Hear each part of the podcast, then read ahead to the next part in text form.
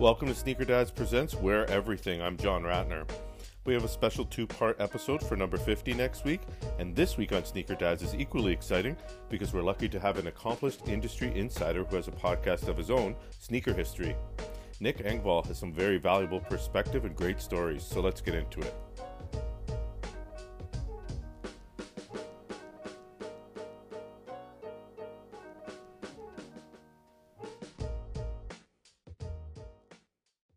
Nick, welcome. Hey, how's it going, John? Good, good to see you again. I know we did uh, we did an event, uh, one of your events, uh, a couple months ago. It feels like now. We'll we'll talk a little bit about that later. But it's great to connect with you, and I'm sure my my listeners will be uh, will be happy to hear uh, hear more from you. Yeah, man, awesome, to, awesome to to reconnect, and uh, happy to be on the show of course you have your own podcast. We'll talk about that and make sure everyone knows about it who who i don't know how people couldn't. I don't think they do but i have to start where i always do. Of course this is a wear everything episode of uh, sneaker dads and um, do you wear everything? Do you have pairs that you you covet too much? Do you have pairs that don't uh, don't see the light of day maybe because they're too old or do you try to wear everything? Uh i i try to wear everything I have a lot of shoes though, and that is, you know, that, that makes it challenging. Um, and I also have a lot of shoes that are super important to me and my story and my journey. So those pairs, you know, uh, if I'm if I'm being honest, like I don't I don't think to wear them. Maybe one day, you know, in 10 years of owning them, I end up putting them on for a day or for for something. But uh, generally speaking, like, I mean, I'm one of those people that when I get a new pair of shoes, I'm so excited to put it on that it's on my feet within you know hours of getting it or, or days of getting it. And if that's not the case, then you know it's possible that that be, becomes a shoe that I let go of or you know i'll trade it to somebody or use it for a giveaway through our our community and all that kind of stuff. So um, generally speaking yeah i try to wear everything and um, that kind of goes back all the way to like the, me starting kind of in this whole world of what sneaker media and the journalism side of sneakers became you know 10 15 years ago. Um, I, you know, growing up, I never had all of these shoes. It was like one shoe a year, $30 budget. You know, I didn't get Jordans until I started working at like 14 years old and making my own money and that kind of stuff. So when I started working in the business of sneakers, I felt like because I was putting my name out there and my brand out there, not my brand necessarily, but my name and my kind of uh, I don't know, authenticity or or kind of that like that was my way of of you know if if I'm writing about shoes, I wanted to go try every shoe I could, and I wanted to wear them. I wanted to you know hoop in them, skate in them, run in them, whatever I could possibly do to wear these shoes to get to the point where, hey, my opinion, like the reason you would trust my opinion is because you've already seen me wear hundreds of other shoes to compare and and be able to be that voice in the kind of on the media side of sneakers. And you know for better or worse that was a great approach but it was also like an insane thing because i ended up buying literally hundreds of shoes that i just you know i would wear a couple of times here and there. And i kind of go through these stages where i'll i'll go and just purge a bunch of stuff.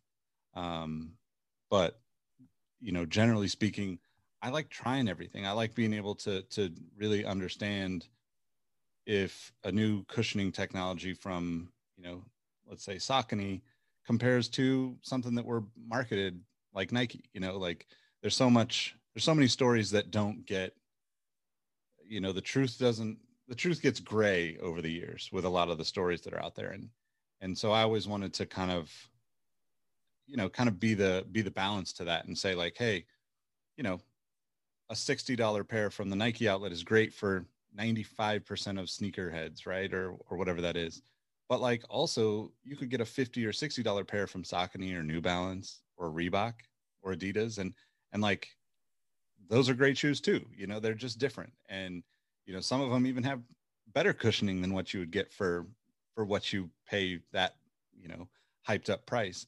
Um, so that kind of is like the the long-winded way of of answering that question. It kind of it kind of started as me just being really into sneakers, and then it kind of grew exponentially into wearing all sorts of crazy stuff, you know, and and all sorts all sorts of just not crazy stuff, right? Just basic stuff. I still love, you know, like really entry level shoes because I think that's the that's the most real connection to the average consumer is like, hey, I was that kid that got thirty dollars to spend on a pair of shoes. So if if you can only get a pair of New Balance 574s because they're on sale, then hey, you can swap the laces and and you know make them look fresh and do what you do to make them yours. So yeah, my next question leads into that. I, I think because some older guys who are been around for a while like to sort of sit on new pairs that just came out and they they, they know everyone else is going to be wearing them. Maybe the young people are going to be wearing them. But I get the impression that much of your buying and I know maybe you're not trying to buy a lot these days. We'll talk about that too. But what you're buying maybe isn't necessarily what the masses are buying. You you talked about entry level shoes, maybe digging up pairs that are retroing from the past that maybe are sleepers and things like that. Is that fair? Yeah, definitely. And I, and I, you know, I, I get hooked into to the new stuff too, just as easily as everybody. Um, it's just that I mean, thankfully, I don't hit on most of the stuff. I guess like that makes it easy. But um, you know, it, the more personal it is to me, the more the more excited I am about it. You know, I, my most kind of recent pickup was the uh, the Magnus Walker Ishod Wair Dunks, and you know, I'm a huge car guy. I go to Porsche Rennsport every four years. You know, like I, I mean that shoe. Like my, I have pictures of my of my nephew with Magnus at Laguna Seca. Like th- that shoe was like I get chills and goosebumps thinking about it because it was like that's how important that was to me to to see two things that I've been dedicating my life to being a part of now connected in a way that just like you know so so of course I can have that thought of like well if I could if I can get a pair I would love them you know and part of me has that thought of well maybe uh, you know they're worth money right? And like at the end of the day I can't I can't replace the feeling I get wearing those shoes talking about those shoes with you even if I get 500 bucks for them or a thousand bucks for them. And that sounds maybe uppity, but like, you know, I, I'm not in a place to, to, you know, to have that kind of money laying around the way, you know, I might have been in different times, you know, COVID definitely did a number on what I do for work. Um, but, you know, at the same time, like I'm just in a different space with it than I might have been 15, 20 years ago. Now, as far as the collecting thing, I still, you know, you can see the wall behind me. I still collect a very specific type of thing, you know, groups of things in in terms of sneakers and and everything really. But um, you know, it's it's really kind of it's kind of hard for me to get excited about you know, let's say uh, a new Jordan retro that's not a color that I have any connection to, even if it's beautiful. I already have a bunch of Jordan retros that I don't wear enough. And, you know, for me, I'm trying to, I'm kind of at that point where like I'm scaling back a little bit. I'm trying to kind of, um, you know, kind of, kind of reset, I guess. And, you know, like, uh, I don't know if you guys are familiar or you're familiar with, um, Foamer Simpson, right? Like he's one of my friends in this industry. And, um, you know, year, a few years back, he sold almost everything and started over and, and, you know, a lot of things behind that, but like, you know, that's kind of where I feel like I'm at as well. It's like, okay, let's let's try this again and and see what happens because right now, especially like, I just don't have the space that you know to keep going the way I I used to, and that becomes more of a burden than you know the joy that I get out of the sneakers.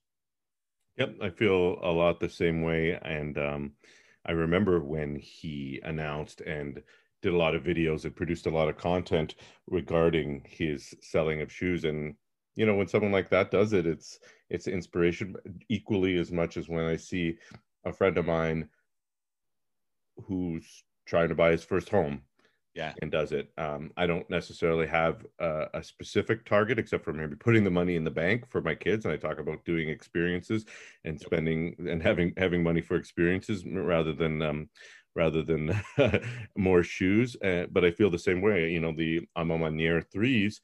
I love them. They're a beautiful shoe. I got it. I have a dead stock pair of 88 threes. It's like, why do I need them on Meunier threes? They're beautiful. They'll always be there. They'll always be on StockX, at least for the next five years. If I really want them, I'll pay up. And if I sell 20, 30, 40, 50 pairs, I'll have the money too. Before we get a little bit more, I want to talk a little bit more about your what you just talked about. But you mentioned that there are some pairs maybe that are you're attached to. I don't know if they're historic uh, you know historic significance in your life that are off limits or that you just don't wear that much because i know everyone sort of has that or a lot of people have this sort of i love this shoe so much i can't wear it at least it happens once in a while is is there a little yeah. bit of that going on yeah definitely i mean so i would say you know just kind of off the top of my head a handful of shoes that are like to that level of of importance for me would be uh, I have a my my favorite pair of shoes ever is a pair of Chuck Taylors. It was a John Lennon collaboration. Um, there's a lot of personal stuff behind that, but like long story short, like my dad and my uncles were huge Beatles fans, music fans, musicians, all that stuff, and so that shoe, uh, Chucks to me are are still like the universal like conversation starter, right? If if a sneaker could be accepted and appreciated by any group of people on the planet, that's the shoe, right? Because it's so simple, but yet everybody takes it and just touches it a little bit more their own way, makes it their own thing. And, you know, maybe it's, you know, a particular group, you know, embracing a, a, an all black colorway or, you know, a, a particular style of lacing or whatever that is. So that shoe's always kind of been, you know, top of the list for me as far as importance because it's something you could have a conversation with your kids, your grandkids, your your friends, your your grandparents, your great grandparents. You know, like everybody's seen that shoe, and it becomes much bigger than the sneaker community in a sense. Um, so that one, uh, you know, I think of like I recently posted like the the Nice Kicks Jordan CP3 2 that most people probably don't even know exist, and you know that shoe is a part of my story because I was one of the few people, you know, first employee at Nice Kicks and one of the few people that got that pair when it came out 10, not when it came out, when Chris Paul gifted it to us 10, 12 years ago. And so like I I want to wear them, but I also don't I also want people to like be able to see them and you know, I want to be able to share those things. So it's kind of a, a, a give and take with with that. I'm always kind of trying to balance whether that's a good choice or not because I have other shoes, you know, like for me being from Northern California, like uh, being a Giants fan, the Nike Town, uh, you know, Air Max 90 anniversaries, the 10 year anniversaries, you know, it took me, it literally took me years to get that shoe. Um, I, I, I didn't get it, tried to get it when it came out, you know, I wasn't able to. Um, and you know, it just got way too expensive for a number of years. And then I came across a pair that was like, okay, I can afford these. Um, but now it's like I've worn them uh, maybe twice, maybe three times in the in the few years that I've had them. But I'm very cautious with them because that air bubble could go at any moment. And even if, you know, if if it did, I'm okay with that. You know, like that's a conscious decision but also it's going to look much better sitting on a shelf you know so people can see it or display it you know like i think we might have talked about this but i i kind of always have the, the the dream of having some form of a museum of sorts right? Not necessarily like you know although i love you know what the bottom museum is and and you know all of the the experiences they've created around the world so far with that i think it needs to be a little bit more nuanced uh that that you know, you and I could go into a place and be like, oh, I, I know that shoe, but I don't know that color. I don't know that story. Right. And take it a little bit further, but also like make it to where it's inviting to other people. Cause I feel like there's, there's just like this really intimidating thing about sneakers right now because, you know, you have to pay attention to everything in order to feel like you're a part of it for a lot of people. And that scares a lot of people away. And, and I think ultimately that ends up hurting the, the industry as a whole if people are intimidated to be a part of it. And, you know, if they just default and say, I'm just going to go buy a pair of Doc Martens, that's great. Doc Martens are great. But like, you know, we also want those people to, to, you know, step out of their comfort zone, I guess, and, and buy a weird pair of Jordans or a weird pair of Adidas or something that something that kind of brings that back to the the sneaker part of it. Um, because I think all those little places within the industry and the community are what makes it really enjoyable for the people that get into it. That seems like a natural project or branch for sneaker history. So uh, I hope I hope it happens at some point, and, and we'll talk more about sneaker history. Is there, and I know you're you're maybe in the earlier phases. I'm curious. You have an idea. I, I won't ask you how many you have unless you want to share. But is there is there a growing or short list of pairs like that that are going to stay? Um, or not? yeah. So so so to be completely honest about it, I don't even know how many pairs I have because I have, you know, essentially uh, two closets full, a room, basically a room, and and a good portion of the garage, um, which is, you know, thankfully like fairly climate controlled. Like I, I, for years, probably for 15 years or more, I had at least one or two storage units. You know, I've moved around a lot. I I lived in Brooklyn and lived in Boulder, Colorado, and Austin, Texas, and Detroit. So every time I would move, it would be like, do I move all the stuff? Do I put it in a new storage unit? You know, each time you move, that also, if you're not, depending on how, you know, I don't, I don't, I don't necessarily hang on to like boxes to make them perfect, keep them perfect, but also that's because I move so much that, you know, stuff just gets damaged or, you know, boxes just don't last 20, 30 years. So, um, I, I think like I would guess that I'm somewhere in the like thousand to fifteen hundred pairs range. Um, I mean, and it it would be like a crazy lofty goal, but I would love to be in like the hundred pairs range. I would love to have like one room and one, you know. But then I, I start to think about it, and it's like, you know, you can see forty pairs or whatever behind me. There's no way I could put, even get to that. Like I just don't even know how it would be possible because I've through the years I've gotten rid of a lot of the Jordans that I've had.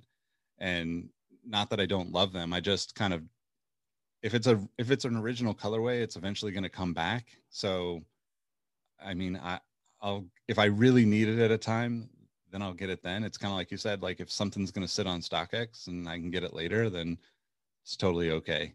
Um, but that also is kind of circled back to well i got rid of a little too much and now I, i'm kind of at this point where i would love to have like you know all the way through 36 but i'd love to have 1 through 36 and you know one pair of each but i'd love to have a pair that i want to wear too um, I, I think if you asked me five years ago i would have said give me the originals of everything and i'll display them on the wall and it'll be the most beautiful thing ever but now i feel like if it's just going to sit on the shelf, I'd rather have somebody else have it. You know, like, uh, I mean, I'm I'm doing my best to, as far as content to like start getting to a point where I can share this stuff, but I'm not, you know, I'm not comfortable on camera the way a lot of people are, despite like being kind of a public figure. I was always the person that worked behind those big faces and made things happen. So that's a new a new thing for me, and it's challenging and it's forcing me to learn, you know, different things. So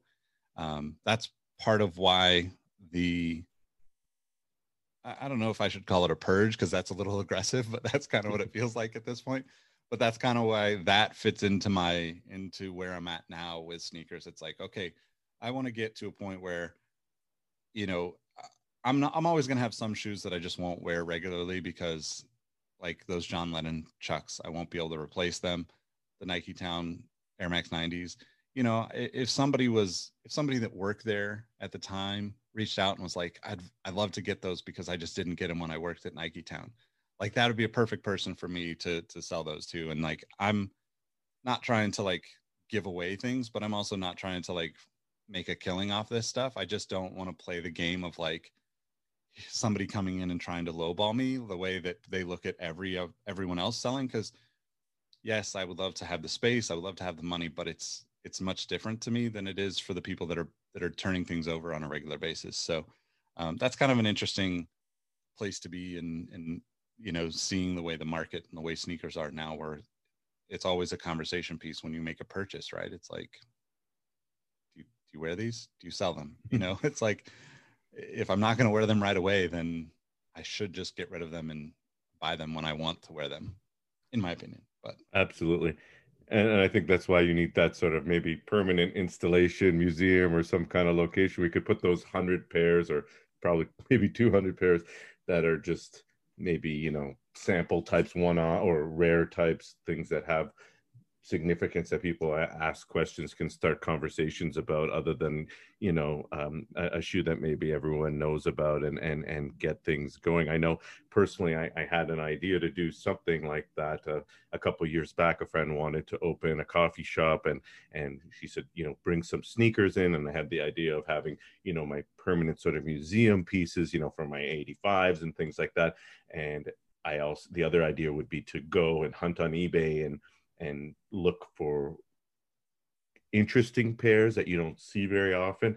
Uh, it didn't. Um, it didn't turn out to be um, something that happened. Doing some other things, as you know, with uh, with my sort of spare time outside my journalism career, I'm also a journalist as well. So uh, we'll see. Maybe maybe down the road that'll happen, and will be a solution for some of the pairs I just can't let go of, but don't necessarily yeah. wear that much. Um, I wanted to ask more about your history. How did it all start for you? When did you first get into sneakers?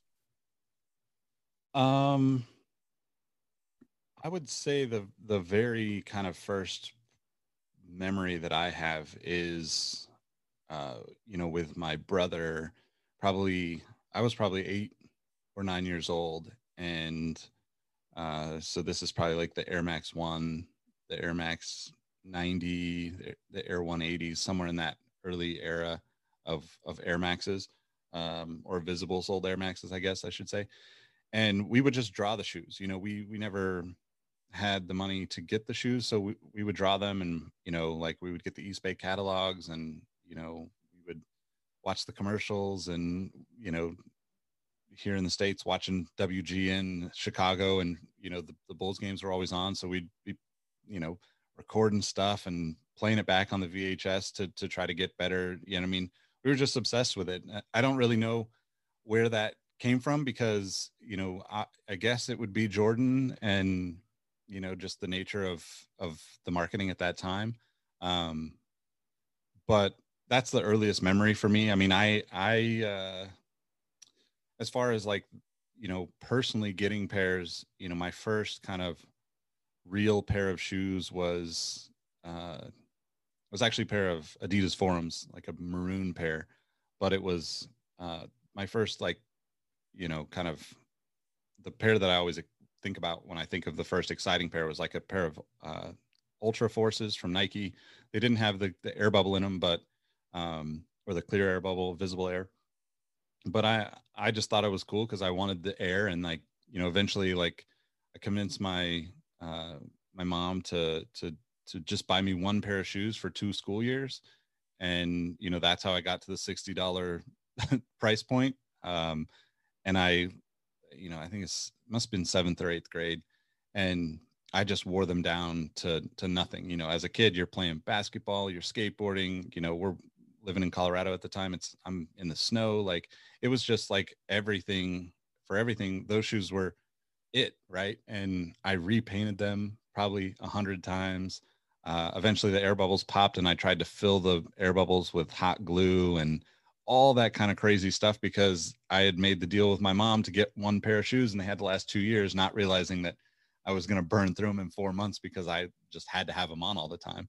Um, so that's kind of the the the you know starting point of my own personal obsession with it too um, beyond like you know just just wishful thinking it became a reality. And you know it's no surprise no matter how far i went from sneakers i always would would be looped back to it eventually you know in my professional career even like you know going into like communications and sales and all that stuff. It's it just it was always something i really loved. And and i think you know it wasn't ever like uh you know for a long time it was like you always wanted to to have the things that you saw in the catalogs and stuff but eventually it got to the point where i just i just love talking to people about sneakers and the the you know that became the the, the easy way um you know for for me and i think that stems from you know being my i went to you know K through 12, I went to 13 different schools. So I moved a ton and I went to the same high school for four years. So you can imagine, like, I moved at least once or twice a year for the first, you know, eight years of school. And as a kid, I hated it. But as an adult, I realized, hey, this this set me up because I have no no hesitation about going someplace new and meeting new people and you know uh, just that that kind of connection to people i think sneakers became the easiest way to do that because you could literally be sitting on the subway in new york and and you know i mean maybe new york is a little harsher than san francisco when it comes to telling people you like their kicks but like you know you tell someone that you like their kicks and it starts a conversation and next thing you know you you're you know you're friends with people and you're you're not talking about sneakers at all. You you've been friends with them too long to even care about talking about sneakers with them so. Yeah and you not sure i think it's probably every every podcast you say you tell your listeners to tell someone you like their kicks today and uh, i follow that one and it's it's amazing how much you know it obviously sneaker has loved to be complimented on their kicks I don't think they get complimented very often if they're in a regular setting, if they're at the grocery store. So it's kind of like, what, what? Oh, you're paying attention. But the even better ones is when it's a younger person. For me personally, it's, it's a younger person seeing someone who probably shouldn't be talking to my age just just a quick compliment and i keep it moving you know i'm, I'm not there to start a conversation about sneakers but um, those ones are even more satisfying because it's even more shock and uh, you know i don't do it i don't do it just to do it i do it when i see something something uh, i like or or something um, mm-hmm. Um, something that catches my eye but it's it's great advice and and at the same time it obviously starts those conversations sometimes and, and really you know exactly what you're getting at and whether it's in uh, elementary school you know trying to fit in or make a friend or or whatnot or, or now you know a lot of what's been happening in the last couple years i think you know it may be virtual but sneakers bringing people together, right? I've made a ton of friends. Um, you know, you held a completely virtual event that had tons of people on it, and and I do want to talk about that. But along the lines of your history, it sounds like you had a bunch of sneakers before you entered the industry. You worked at Complex, you worked at Finish Line, you worked at StockX. Was did you go there because you wanted to work in sneakers or did it just sort of happen that way um the it's it's pretty funny story actually so uh i definitely you know i bought a bunch of sneakers once i started working and you know make, making decent money and um it, it there was definitely times where you know i would say like in the in the late 90s early 2000s uh where you know I would have to sell shoes to to make rent, you know, if if stuff was going on. So like I didn't have like a massive collection or anything. I probably had 40 or 50 pairs, which, you know, is still a lot of shoes, but that ebbed and flowed for, you know, a solid 10 years, maybe even 15 years, like through the early 2000s, where it was like, okay, I'm working in, you know, communications, uh, was doing sales for AT&T and doing all these things that I didn't really want to do, but I couldn't find a way into sneakers because I just didn't know that anything existed. Um, so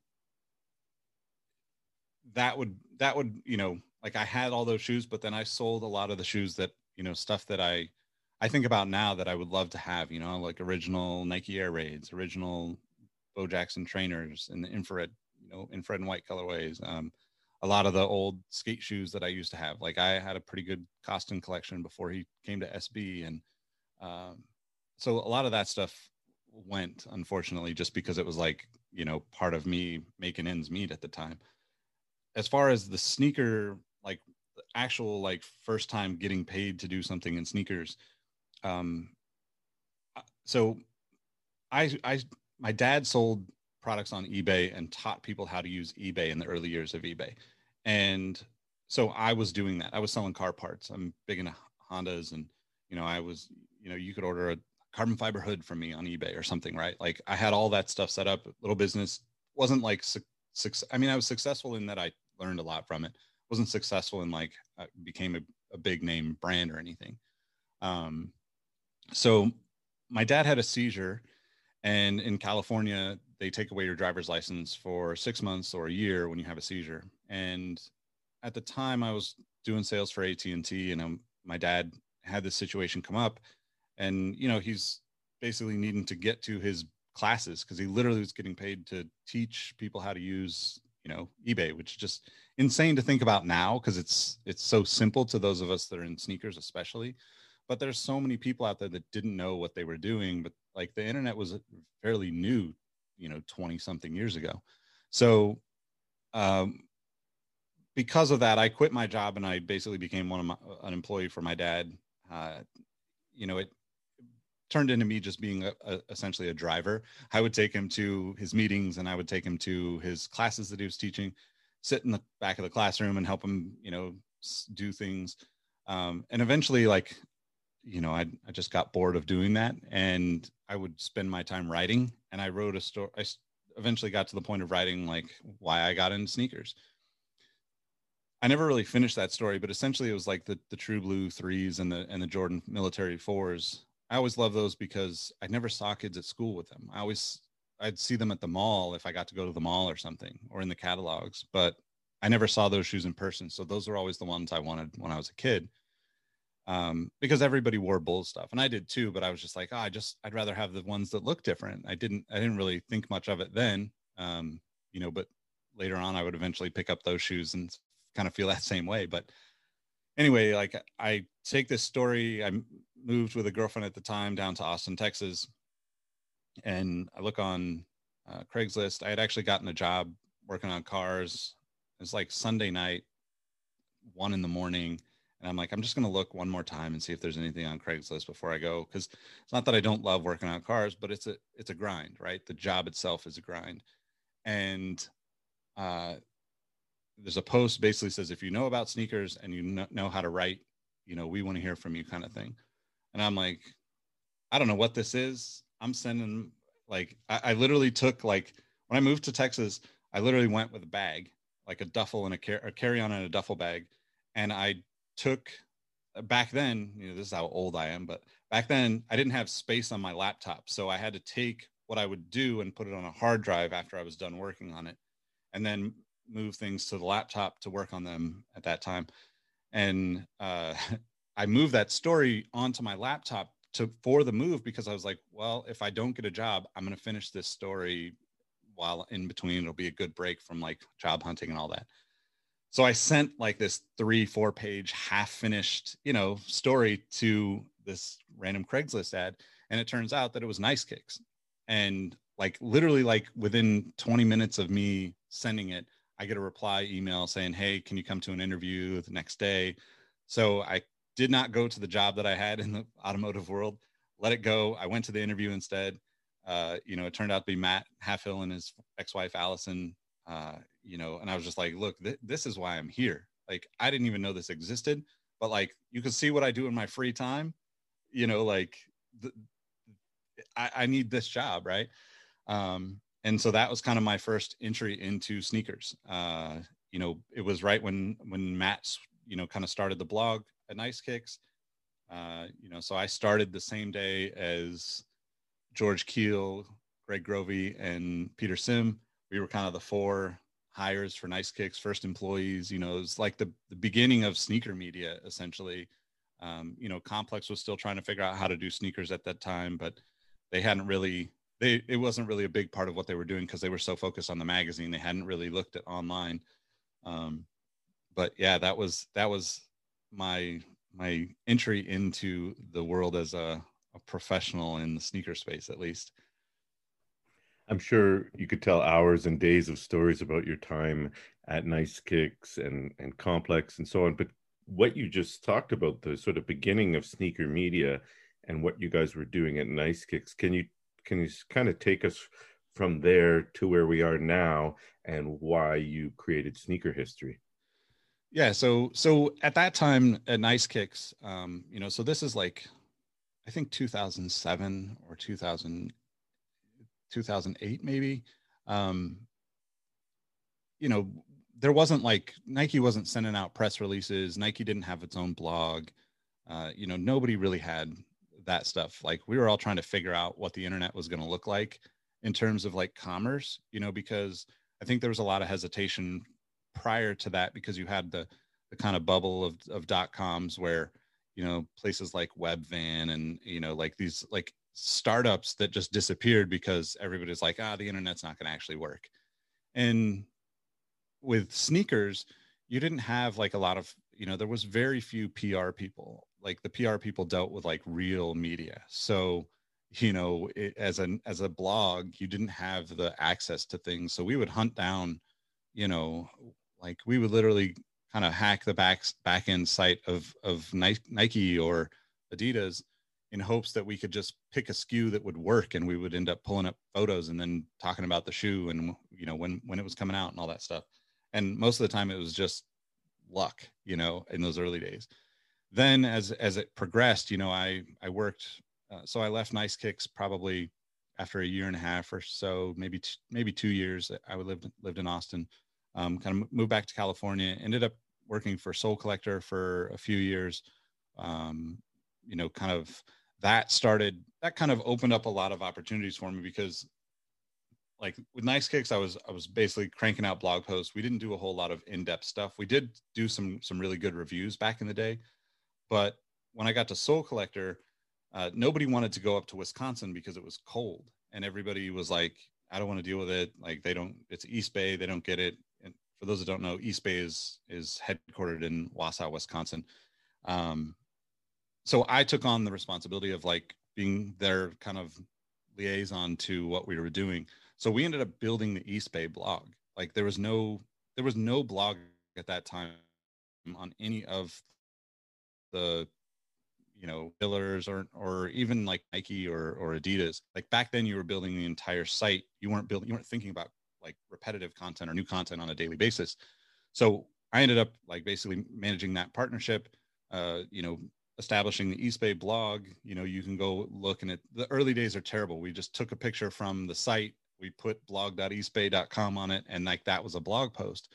But that kind of spun into a lot of other opportunities because you you could see that like the world is like just evolving right there in front of you in terms of sneaker content. And so I ended up taking that, going to complex um let's see, I, I guess a few years later and you know at that time there was no at complex sneakers it was all just complex. So like i mean i remember signing up for those things for complex and like it, on my own personal phone like okay well we need a, a, twitter for the sneakers account we need an instagram for the you know like all of those things were just non-existent. So you can kind of see this expansion of of how content was going from you know just this like let's just figure out a way to get something out there for people to see where everybody's going to the blogs for their information to now you know when i got to complex we're like thinking okay we need page views. We need these big stories. We need big lists. We need you know at times controversy right? Like you're trying to kind of you know create the standard for what if sneakers could become the whole magazine of complex the actual physical magazine that's what we want to do but we want to put it on the internet. And you know i think that kind of for better or worse like a lot of people didn't like some of the content that we did back then because we were creating like opinionated things. And i think that's you know i think that's been the struggle more recently where everything has moved to social media. So you don't have a healthy discourse when it comes to like the, the what you're speaking about right and at Complex, we were always trying to do that, right? And it was me and Russ Bengtson, and you know, I think, see, Dexter Gordon was there. Brandon Edler was writing for us. You know, he still had a full time job, so he was doing that, you know, on top of it. And you know, a lot of people throughout the years that that you know contributed, but Russ and I were always kind of, oops, sorry.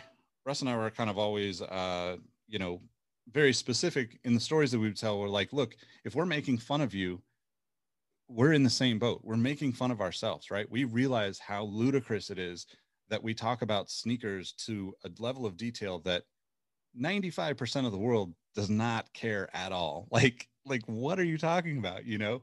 But when you find those people that want to talk about that to that extent, those are your new best friends, right? Like that's like, okay, this is where we're going with this. So that kind of expanded into you know other opportunities and finish line had been kind of calling for a little while and i i never really wanted to work on like the, business side of it because i didn't want to take away from my relationships with people on other brands so like if i go to finish line you know i can't be friends not not that i can't be friends but like i don't have like the same opportunity to work with let's say a brand like s or skateboarding or or lakai or something because they don't carry skate shoes or you know, I can't talk at that time. Finish Line wasn't even carrying Foamposite. So like, here's this super important shoe coming back out, and you know, Footlocker has the exclusive on it. So I was always hesitant to to do that. I'm still hesitant to like actually get a job at a specific brand because I just I love the the, the big picture of everything so much, and and I love watching how it all comes together. But um, at that point, you know, Finish Line had been actually, you know, trying to do a blog that had been outsourced to somebody, and we were like, let's just bring it in house. Let's let's do it all. Like we'll take it. I went and worked with a photo team in Indy. I was living in Boulder at the time, and that kind of was the first time I think I a retailer actually got it right we had people there that understood this is much bigger we could do photo shoots we can do interviews we can do video we can do all this type of content that is eventually going to drive a lot of business to to to finish line. Um, and you know we, we definitely had a, a, really successful run and, and they had a really successful run even after i left. Um, but it it it evolved again right where you know at this point you know content from brands almost needs to be 100% outsourced. And you know i don't think that i don't think that they that the brands or the or the retailers really fully understand that. Um, but it's a it's an interesting place to be because it creates a lot of opportunity for creative people, you know, and and you know, like you guys up there in Canada get it better than anybody else, right? You guys are all working, you know, together on some projects. You know, you're you're constantly up in each other's stuff. Like you see people that are like get a deal here, and then the next person gets a deal for this, and like that's the beauty of where we're at.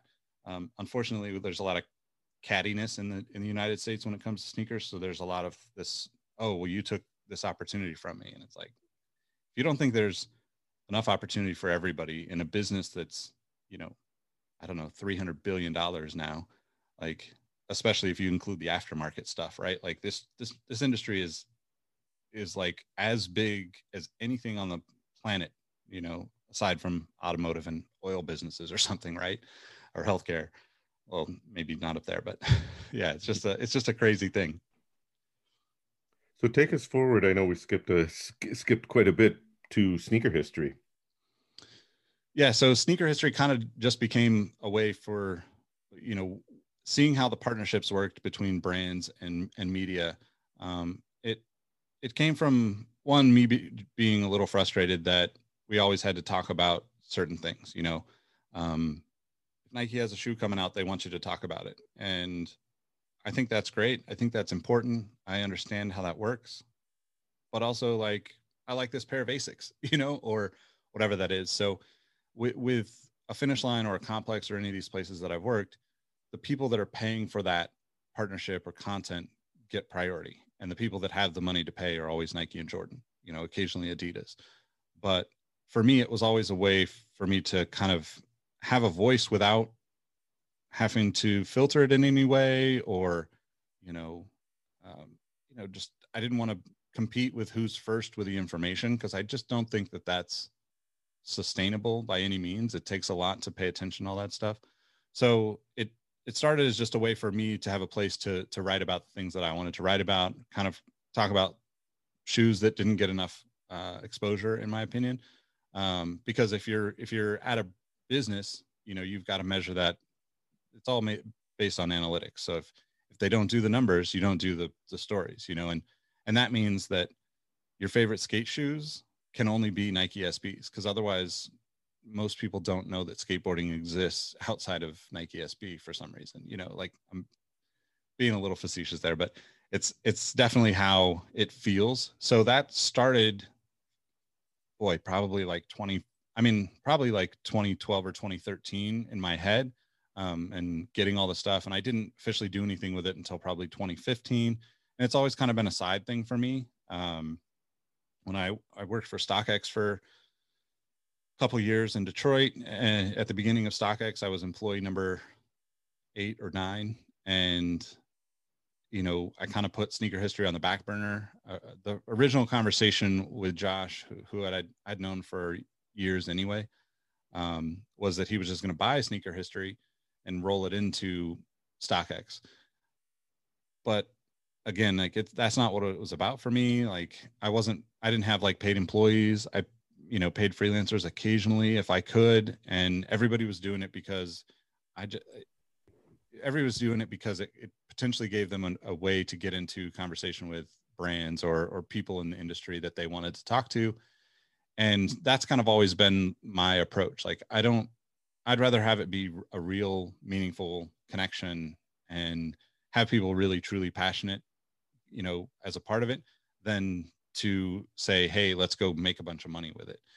And you know with sneaker history you know that's kind of evolved into you know the guys didn't really want to do the podcast originally but it was like okay i, I so interesting thing enough is sorry. The interesting thing about the podcast is that i wanted to do a podcast at complex as complex sneakers in like 2012 or whatever it was when i was there um, because i'm a huge podcast listener. Like i'm a i'm like plug me into the matrix. I turn it up to two and a half or three times speed. Like people think i'm on drugs or something but like that's just how i am. I just love the information. Just give me more. So I've been a huge fan of podcasts for a really long time.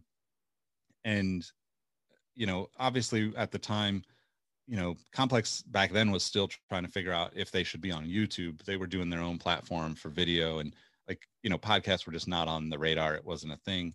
And, you know, I, thinking back, it would have been a struggle to keep it going, you know, if it had worked. But when I started thinking about the podcast, I was doing the outside the box stuff um, with Tiffany and Jacques, and it was like, well, they were they didn't have the time to stay consistent with it, so um, like, okay, well, let's just do a sneaker history one. I, can make sure that I have time, and you know, if we have two or three guys with me, then we can rotate through and like always have content coming out. So I mean, that's that didn't even start until 2018 or 2019. You know, like it's not it's fairly new still when I think about it, but it's been really successful. We just are starting to put like advertising out there and like make it an official thing um, which is a, a, struggle for me because i always just had it as this passion project. And if if money gets involved and, and makes it something that i don't enjoy anymore like i definitely have a concern for that. But at the same time i'm like i spend a lot of time working on it. Um, we do a lot of stuff and and it it feeds things into other things. You know sneaker history brings people to the event that you know the sneaker convos event right? Um, which you know that all, that's kind of the same approach that I take with the other business that I have is like stature is like essentially providing these services for people, whether you're uh, whether you want to be somebody that's putting out content and you want somebody else to bring in partnerships and try to do brand deals for you. We have like a couple of people that work on that. Um, you know, content for I love writing still, so like you know, I'll do emails for for multiple companies a week. Hang on, um, sorry about that. I'll do, you know, I'll do like emails and and set up stuff for people that want to do newsletters and you know have sneaker related content or sports related content or you know like kind of expand on a lot of that stuff. But um you know to me it's just like whatever the it sounds funny but it's it's more like it's more important for me to find somebody that I like that I enjoy spending time with to work with them. So the business is it's public you know like the business is there but i'm very selective about who i work with because i don't want to bring negativity into my life at this point. I'm you know trying to i'm trying to enjoy every little bit that i can. So if i still enjoy working with somebody that's got a business that makes sense for me to be a partner in or you know a, a contracted employee and whatever that looks like for them then it then it works. But then i also bring in people from you know freelancers that might want to work on a project that you know maybe you need a little bit more a little bit more cloud or awareness to to kind of seal the deal on something. And we kind of use the business as that to to kind of negotiate and and you know um, just just have a bigger presence right? Because sometimes one of the things that i always ran into when i first started freelancing you know 10 10 15 years ago you probably know it's like it's it's incredibly difficult to to find consistent work if if you're just a freelancer. And sometimes you know you're well more qualified than the person that got it but that person is sitting at an agency or sitting at a you know a, a group that that has that in, inside access. So we kind of look at it as a way to for the, the few of us that are involved to always bring in interesting partnerships and businesses to to work with. Um you know thankfully it's it's i mean it's still it's been tight the last you know six to nine months but like uh, thankfully it's still moving i think in the right direction to where the idea there needs to be like you know needs to be refined a little bit i think in terms of like moving to a, a virtual space versus being physically in you know like for instance for me being in la i can talk to anybody at any time. So that was definitely um, that's kind of the, the challenge of where we're at with it but i think that it i think it all kind of circles back to like sneaker history was just a place for me to share my thoughts, hopefully educate people.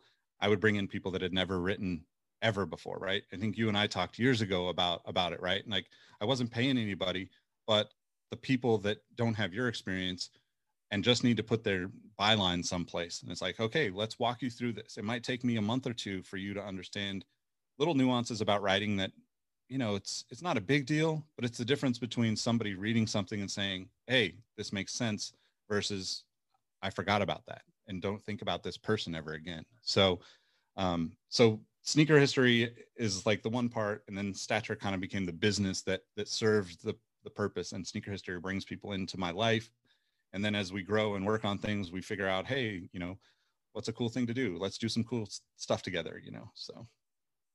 Yeah, and obviously lots of opportunities. You talked about partnerships there, and it it makes me think of the sneaker market itself because so much is happening, whether it's a flood of releases, partnerships, invent- investments, and, and ventures.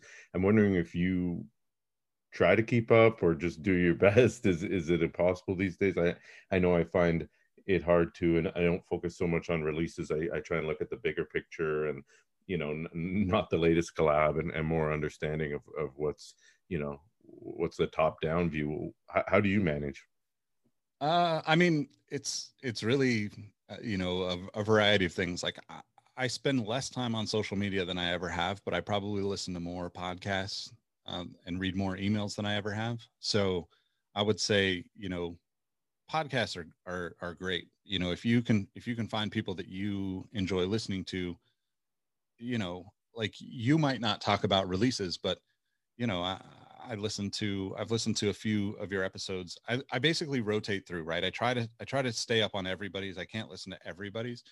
But for instance, I listened to your your son's episode whenever that was a little ways back. I listened to the most recent one. Um, but then like I'll go and listen to, you know, the, the Canada Got Soul guys or, you know, like I'm fascinated by by Sean's, you know, one man podcast. Like I, I don't want to create a daily sneaker podcast, but I would love that. Like uh, if if there was just a hey, this is the the 20 minute news brief of sneakers, that would be an amazing thing. But I also think that it would be you know, I like getting the the variety of information, right? Because people have different opinions and if you listen to only complex sneakers, you're going to have completely different view on what sneakers are and what's important versus listening to you know let's say a, a Cousteau or somebody on youtube that does something you know they have totally different values and purpose behind their content so for me it's it's just a mix of things i kind of treat it as much as uh i i, I wouldn't want to as much as I wouldn't want to bring up politics, I kind of treat it like politics, right? Like I'd rather listen to somebody that I completely don't believe about anything and at least understand where they're coming from because it gives me a better idea of like the back and forth that that exists. Um, and then you know yeah emails are are also pretty big. Um uh, like i think mike sykes does a, a, a, newsletter. His newsletter is definitely one of the things i read. I also you know write a newsletter for sneaker throne which you know that is in itself is a good way for me to stay on top of things because it gives me that like okay here's a few hours of my week that i'm going to dedicate to kind of searching through and filtering through the information that's out there. And um, it's kind of fun too because it also gives me a way to kind of introduce people to things you know it's it's really more of a uh, you know like a let's say it's like more industry versus releases. Like we definitely, I definitely, you know, am doing releases in there. Um, but for them specifically, you know, the guys behind it are, are like, they love my writing. So like my newsletter kind of transitioned into their newsletter because it just made sense for me to do it there versus do, trying to like build my own thing at the moment. Um, so yeah, I guess like podcasts and, and emails are probably the, the two things that I, you know, mainly because if you go to Instagram or Twitter or something, you see the same thing posted 30 times. And it's like, I just, I don't want to, I don't need to see that. Like, you know, so. it's funny you mentioned the daily the daily sneaker podcast I, I, I thought of that before too and i think there's totally an opening and i'm surprised podcast uh complex hasn't done it or or one of the other major major sneaker sites hasn't and i know jacques does some or has done something sort of similar but not not, not exactly Here, here's your 10 minutes in sneakers uh, but i do think that there's you know still there might be a ton of sneaker podcasts and and and sneaker media everywhere but i do think there's still opportunity for things people to find new new ways and new ways to come together like you talked about and and and do creative things because uh you know it's obviously blowing up and and people people want to find something different. There there's a lot of the same and you know people like you and and your team and and um, you know some of the people you mentioned. And of course i'm trying to do that is is is offer something different and um and fun. Yeah totally agree. I mean it, it's as much as like the release parts of sneakers is really frustrating in the last year or two, the industry as a whole and the opportunity that exists is still unbelievable. Like if you want to get a job in sneakers, it's out there. And that's the craziest part to me because as a kid, I had no clue what any of that was. I had no clue. It was like as a kid, you could be the CEO of Nike, you could be a designer like Tinker, or you could work in a store. And that's all you thought existed. And now it's you know 50 brands it's you know 20 retailers it's 20 more you know consignment resale shops like the, the whole industry is just totally opportunity to me. And uh, you know kind of got to step back and and like not have my sneakerhead hat on to realize that sometimes because you know like even like the south beach lebrons it's like okay yeah it's frustrating you know like can't get them. I would love to have a pair of those, you know, but it is what it is. Like I, just there's so many other great shoes out there that I can, you know, enjoy and not have to fight people to get. So and of course, you know, when it comes to sneaker history, I know you guys have built a great community. I talk to Robbie all the time and and I know you have loyal listeners and and people who support you guys on Patreon and you know, in addition to the community, you, you, talked about, we, we talked a little bit about the last year or two and how the importance of community and, and people coming together people getting to know each other. And that's what Sneaker Dads is all about. This podcast, you know, I can do it without, without people coming on and sharing their story. So you know while we while we knew each other before this um, it's great to have you on and, and, hear your story. Some of them maybe I've, I've heard elsewhere but some definitely new ones and, and, learn about you and, and your story and and almost more importantly your perspective because I, I think it's super valuable and uh, and uh, I'm sure my listeners will be happy to hear what you have to say and I'm fortunate to have you on so I have to thank you. Thank you man. I appreciate it definitely all the best. We'll keep in touch and uh, hopefully we can get some more sneaker convos or something else going together. Yeah, hopefully another one by the end of the year. I'll, I'll keep you in the loop for sure. Thanks, Nick. All right, later. Big thanks to Nick, who you can find at Nick Engvall, as well as Sneaker History, both on Instagram and Twitter. It was a great conversation. You can find me at John Ratner on Twitter, Heads Ain't Ready on Instagram, Sneaker Dads is on YouTube, Twitter, and Instagram, as well as at sneakerdads.com. That's where you can find a variety of gear, including official New Era hats, if any are left. We'll be back with the big two part episode next week, something a bit different, but a guest I'm sure everyone wants to hear more from. Thanks for listening. Later.